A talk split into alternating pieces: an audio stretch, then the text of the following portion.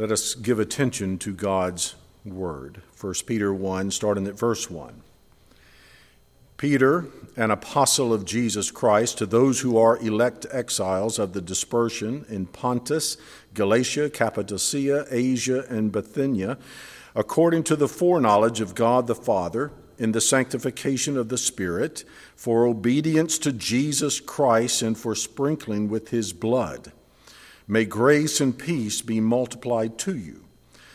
Blessed be the God and Father of our Lord Jesus Christ. According to his great mercy, he has caused us to be born again to a living hope through the resurrection of Jesus Christ from the dead, to an inheritance that is imperishable, undefiled, and unfading, kept in heaven for you who by God's power are being guarded through faith for a salvation ready to be revealed in the last time. In this you rejoice, though now for a little while, if necessary, you have been grieved by various trials so that the tested genuineness of your faith, more precious than gold that perishes, though it is tested by fire, may be found to result in praise and glory and honor at the revelation of Jesus Christ. Though you have not seen him, you love him. Though you do not now see him, you believe in him and rejoice with joy that is inexpressible and filled with glory, obtaining the outcome of your faith, the salvation of your souls. Concerning this salvation, the prophets who prophesied about the grace that was to be yours searched and inquired carefully, inquiring what person or time the Spirit of Christ in them was indicating when he predicted the sufferings of Christ and the subsequent glories. It was revealed to them that they were serving not themselves but you in the things that have now been announced to you through, through those who preach the good news to you by the Holy Spirit sent from heaven, things into which angels long to look. Therefore, preparing your minds for action and being sober minded, set your hope fully on the grace that will be brought to you at the revelation of Jesus Christ. As obedient children, do not be conformed to the passions of your former ignorance, but as he who called you is holy, you also be holy in all your conduct, since it is written, You shall be holy, for I am holy. And if you call on him as Father, who judges impartially according to each one's deeds, conduct yourselves with fear throughout the time of your exile, knowing that you were ransomed from the futile ways inherited from your forefathers, not with perishable things such as silver or gold, but with the precious blood of Christ, like that of a lamb without blemish or spot. He was foreknown before the foundation of the world, but was made manifest in the last times for the sake of you, who through him are believers in God, who raised him from the dead and gave him glory, so that your faith and hope are in God. Having purified your souls by your obedience to the truth for a sincere brotherly love, love one another earnestly from a pure heart, since you have been born again not of perishable seed, but of imperishable, through the living and abiding Word of God. For all flesh is like grass, and all its glory like the flower of grass. The grass withers, and the flower falls, but the word of the Lord remains forever. And this word is the good news that was preached to you. And that ends the reading of God's holy and inspired word.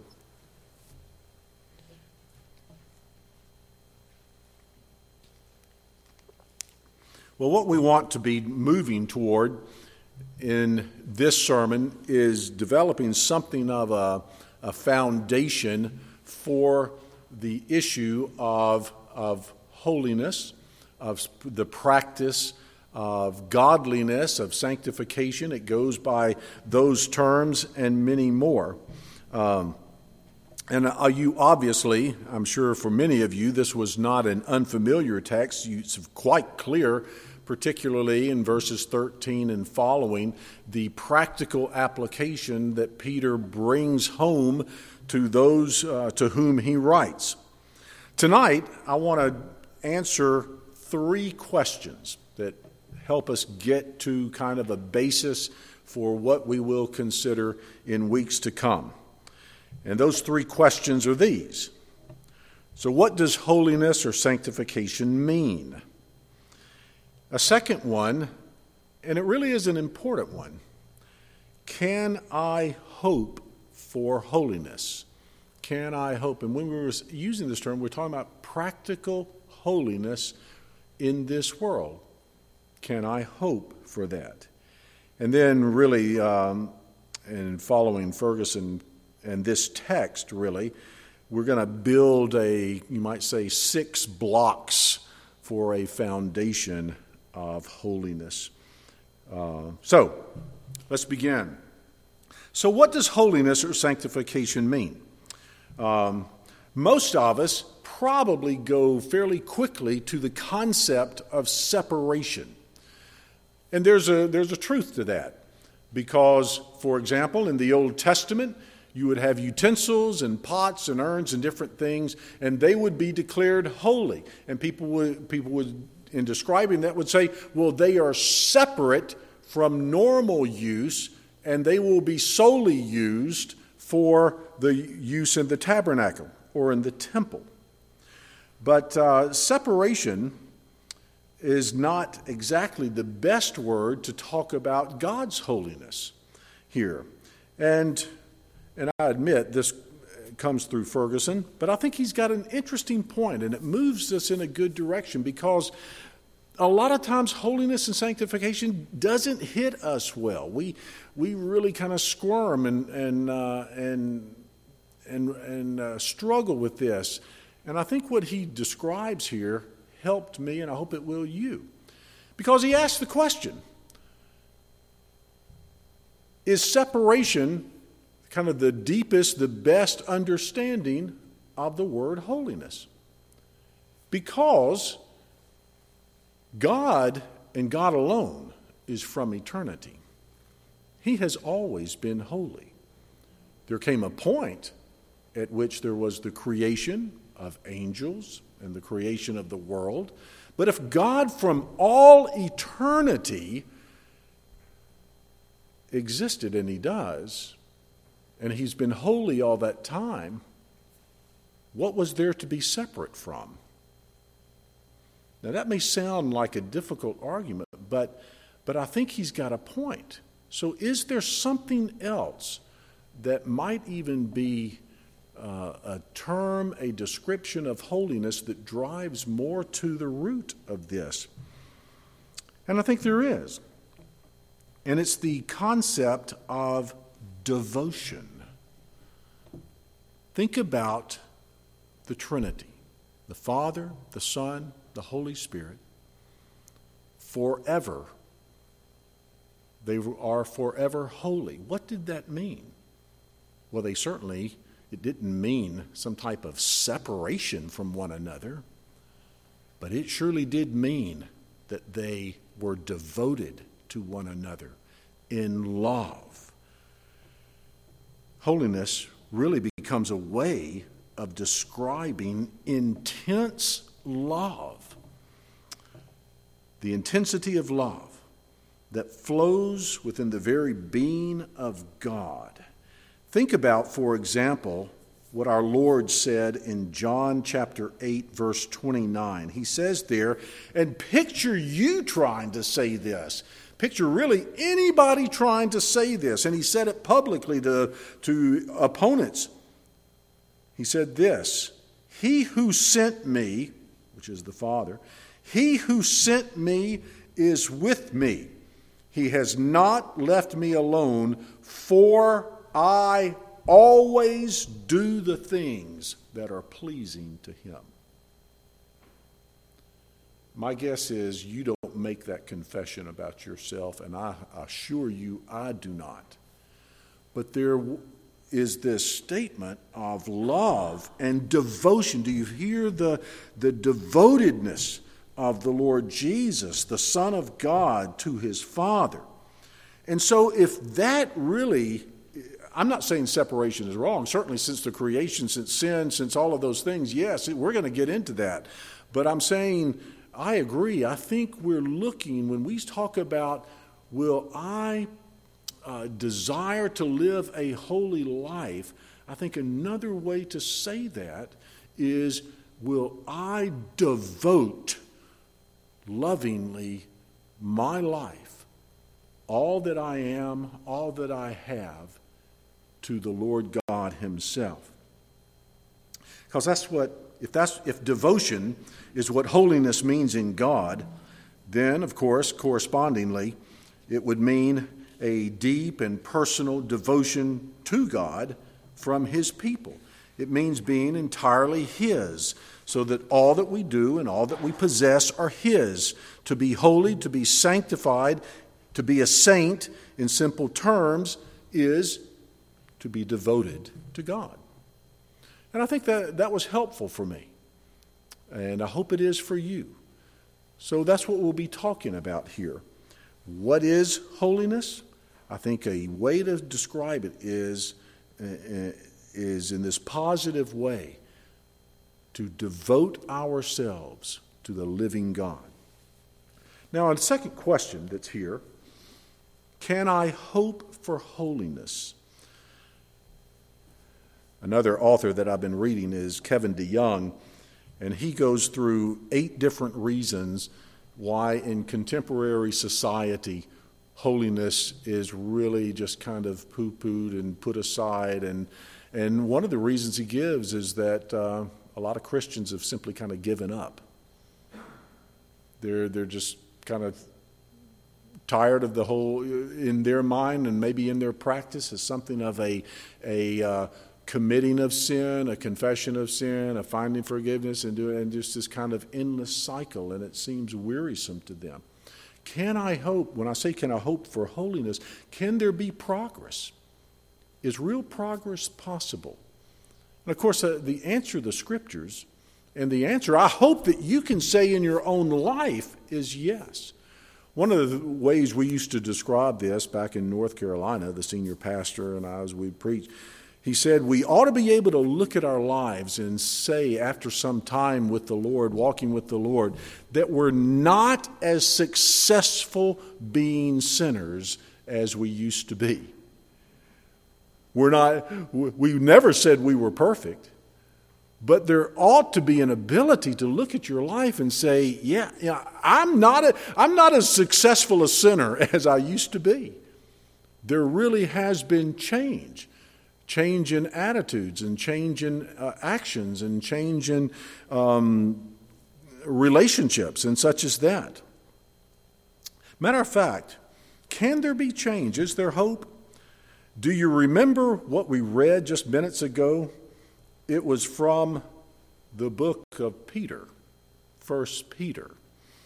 We find it easy to identify with Simon Peter, uh, somebody who starts the Christian life you know, and there you might think that we start, and maybe we did start with great hopes, but we find, and we do, we all find this stubborn, resistant uh, part of our being that, uh, that resist holiness and the struggle and the fight with that. The Apostle Peter can teach us, though, that the person that is devoted to God can make progress. Think about where he was the night of our Lord's trial in the threefold denial. And even later, there are some issues when Paul has to speak to him and, to mild a term, rebuke him for his pulling away from the Gentiles. And yet, look at this. God the Holy Spirit said, hmm, we need a letter to Christians in a certain region. We will we will use the Apostle Peter for that. This growth, this possibility of change. I think he's an example of that. And he answers for us, and this becomes something of a bit of review of union with Christ. But if you're looking, I hope you have your Bibles open to 1 Peter chapter 1, because in these opening verses, in verses 1 through 4, Peter answers four questions that remind us of our union with Christ. He tells us whose we are, to whom we belong. He says we are, he's writing to those who are elect exiles in verse, uh, uh, excuse me, yes, verse 1. In verse 1, to elect exiles according to, verse 2, the foreknowledge of God.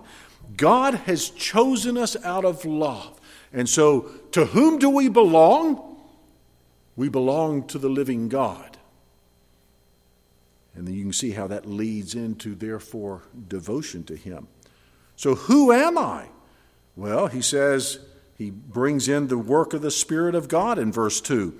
By the sanctification, that's really a holiness term. The sanctification of the Spirit. He has come and he's broken the bondage of sin, taken us from the kingdom of Satan into the kingdom of God's dear Son, into the kingdom of light. We have been set apart by the Holy Spirit. So, who am I? I'm someone sanctified by the Spirit of God. What am I here for? This question of purpose. We covered that. That we might be to use my language, devoted to Christ. Did you pick up on that? For obedience, verse 2, for obedience to Jesus Christ. That's interesting that that is listed first and then followed by the sprinkling of his blood, which we um, associate with forgiveness, rightly so. I think we would have probably reversed that. Well, I need forgiveness for these things, and then I'll try to live. And it's interesting, Peter writes first What is my purpose? Obedience to Jesus Christ. And then finally, where, what is my future? Well, my future is in verse 4. What a tremendous statement. Born again to a living hope a hope, an inheritance that is imperishable, undefiled, and unfading, kept in heaven. So, who am I? Whose am I? What am I here for? Where am I going? Peter has already, he's, he is telling us those things that we have covered. That's his way of speaking about who we are in Christ. And it lays the possibility with a firm answer of yes we can hope for holiness and strive for holiness. In fact, so much so that the scripture really speaks about the necessity of holiness. It's uh, our confessional documents never draw a pure separation between justification and sanctification. No one is ever justified without being sanctified. There is no possibility of sanctification without first being justified. They stay together, and there's that classic verse in Hebrews chapter 12, verse 14 Strive for peace with everyone and for the holiness without which no one will see the Lord.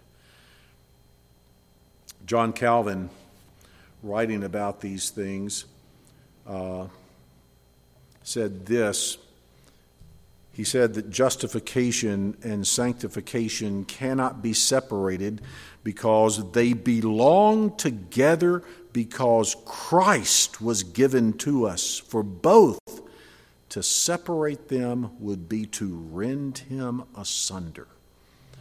And so, yes, the answer to the question. Now, let's go to the third, and then what we're going to create uh, probably should have done it. I probably should have brought about six blocks of something up here, and we could have built a foundation and let it been visual.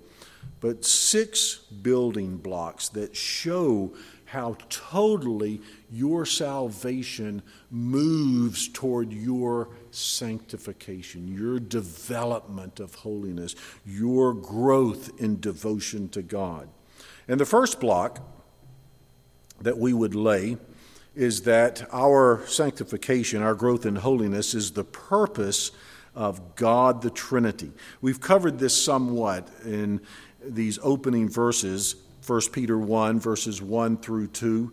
Uh, we mentioned already the election according to God the Father, the sanctification of the Spirit, His entry into our lives, regenerating us, empowering us, giving us ability to change and follow the Lord, the obedience of Jesus Christ.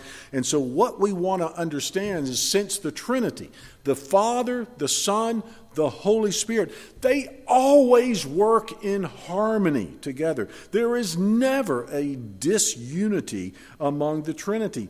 And so, what we read tonight says that God the Trinity has devoted himself to bringing into your life holiness, bringing you into a devotion to Him which is another way, by the way, of saying that. Isn't that the answer to the first shorter catechism question? What is man's chief end? Man's chief end is to glorify God and also to enjoy Him forever. And there's an important application to this, you see. If the only God there is, the only God uh, possible to know, if that is his priority for my life, then the obvious question is it my priority for my life? Because if I've got other things that I'm putting before that, my life will be a constant tension between what God is trying to do, and He will succeed, and what I'm thinking is that which is most important. God is for us, God is with us, God is behind us, He is over us, He's by our side, He is on our side. Whatever opposition there may be from the world, the flesh, and the devil, God, the Trinity, is determined to pour His energy into making you and making me like his son, Jesus Christ. That's the first thing to seize on as we build a foundation for our Christian lives in this world. The second one, as we read, is that this God, of course, gives specific commandment uh, towards holiness. We see that in verses 15 and 16. We read that there. Uh, if we call upon him who is holy, be holy in all your conduct, since it is written, You shall be holy, for I am holy, uh, says the Lord. And so the Lord is basically coming to us and he's saying, Be like me. Be like me. And we find, of course, we, we know we find that when that is more and more true, that we find ourselves entering more and more into true life. Um, holiness and love do not exist apart from one another. They have a wonderful relationship together. Sanctification or holiness is growing into a holy love a love growing into holiness, a love. In, a, in, other words, there is a link, you see, with the, the idea of devotion being related to intense love. You see this link, don't you, between the first great commandment and the second, then. Love, it becomes obvious. Love the Lord your God with all your heart, soul, mind, and strength. What is that but devotion to God? And the one who does that will grow in holiness and God likeness before Him, and also, of course, toward his neighbor. We do not want to make the mistake of thinking that a holy life is going to come with a certain ease because it will make us different in a world, right? A world that is under the influence of the evil one, a world that hates holiness, hates God. Those in rebellion against God cannot help but be in rebellion against his people. But the choice before us, the application here, is who, who will we follow? Who are we going to follow in our lives? The world system is going to constantly call us to be like them, follow us, We want you, we would love for you to join us and have our priorities and our values, etc. But God the Father here says, I am holy. You are to be holy too, if you are my child. The third foundation block that we would lay is Peter tells us that our holiness came at an enormous cost.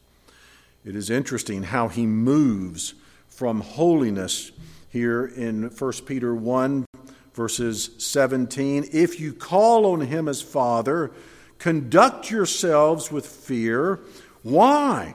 Why? Knowing, verse 18, it says, you were ransomed from these futile ways. You had a life as a non believer. You had a life in this sinful world that was a futile life. It was a vain life. It was, it was a sinful life. It was practiced perhaps by generations of your family, but you've been redeemed and ransomed from that. And then this astounding language to me not with perishable things such as silver or gold. I think I've used that illustration with you before. I wear a gold wedding band.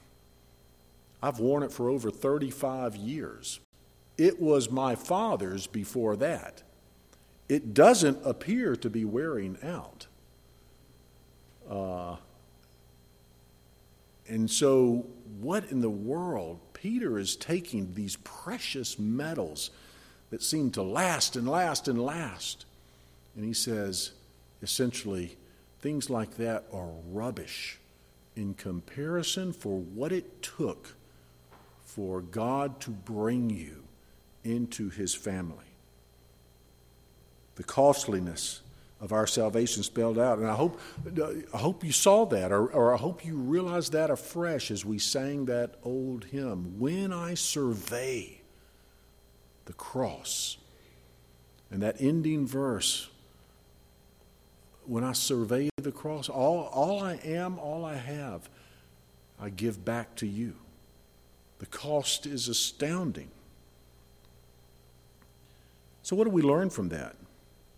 Don't we learn this? Because I'm trying to apply all of these blocks to you.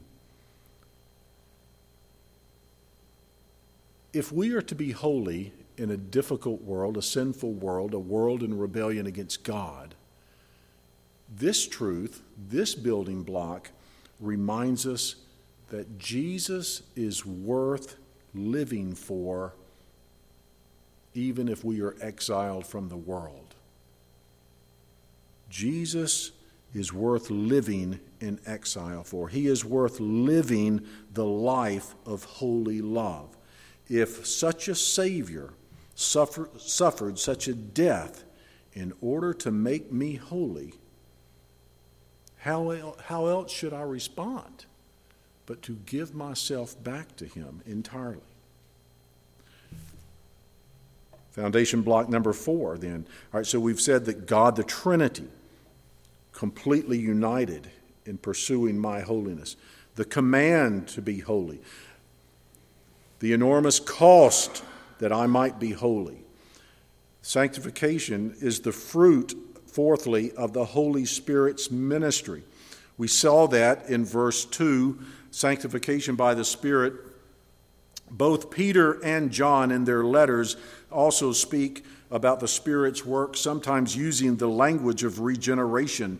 Peter will write in 2 Peter chapter 1 verses 3 and 4 that God's divine power has granted to us all things that pertain to life and godliness through the knowledge of him who called us to his own glory and excellence by which he granted to us precious and great promises so that through them you may become partakers of the divine nature having escaped the corruption that is in the world because of sinful desire both of these uh, authors, and really, of course, Paul, really the scriptures, speak about the fact of what the Spirit is doing in a believer's life. And I, I think it is so obvious. What do, we, what do we call this person of the Trinity? We call him the Holy Spirit. What in the world are we really expecting him to do? If not, seek to create holiness in our lives. And holiness, and it begins to give us a sense of what holiness looks like, doesn't it? Holiness begins to look like love, joy, peace, patience, kindness, goodness, faithfulness, gentleness, self, etc. And we'll, we'll look at some of those things in the future. The fifth building block, then, we, we, this is one that's not particularly desirable for us, but Peter certainly mentions it. The fifth building block is our sanctification is still the purpose of God, even in our trials. Even in our trials. Because Peter mentioned in verses 6 and 7, he said, You rejoice, even though now for a little while, if necessary, you have been grieved by various trials. Lord, why are you doing this to me? Verse 7 So that the tested genuineness of your faith, more precious than gold that perishes, there it is again, though it is tested by fire, may be found to result in praise and glory and honor at the revelation of Jesus Christ. I hope these building blocks are helping us find a place to stand as we interpret what the situations are in our lives. The book of Hebrews has been near and dear to Cecilia and many of the women uh, as they've studied that in these last months. And there's an application that comes from this truth. We could say this if God's own Son, our Savior, had his obedience developed through suffering, which is precisely what the author of Hebrews says, should we be surprised if God continues to use the same method with us? And so there's a fifth one. And then finally, the sixth building block, laying them out there for a foundation to stand upon and, and sense how all of this is working for you to respond positively in devotion to God. The last one, our sanctification is intimately related to how we view the future. In other words, back to this purpose, uh, excuse me, this future goal. Where are we going? Where are we going? Well, we're going to this imperishable, undefiled, unfading inheritance that is kept in heaven by God. And so we obviously ask the question well, what kind of place is heaven? Well, we could say, is not heaven a place of devoted love? And the bottom line application here if we do not desire heaven as a world of holiness and freedom from the presence of sin, a world of delight in Jesus Christ, if we're not delighting in heaven here and now, what possesses us to think that we'll enjoy it or we'll enjoy Him then?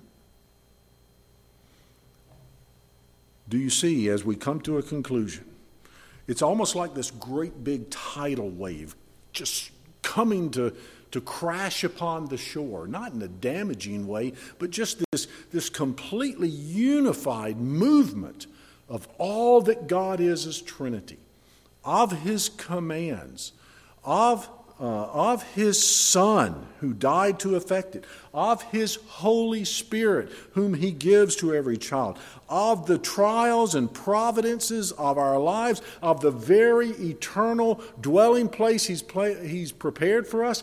Everything about that says holiness is important to me. Holiness is to be pursued and we'll get into more of the specifics there. But I think we respond tonight, hopefully with a certain sense of awe, A W E, awe and reverence at the life we have in Christ. That's what Paul says in Philippians 2, verses 12 through 13. He says, Therefore, my beloved, as you have always obeyed, so now, not only as in my presence, but much more in my absence, work out your own salvation with fear and trembling. For it is God who works in you, both to will and to work for his good pleasure. And certainly there is praise. That's how Peter started. Verse 3 Blessed be the God and Father of our Lord Jesus Christ. He has given me life, salvation, and that life and salvation finds its expression in devotion to Him, which is a holy life. Let's go to Him in prayer.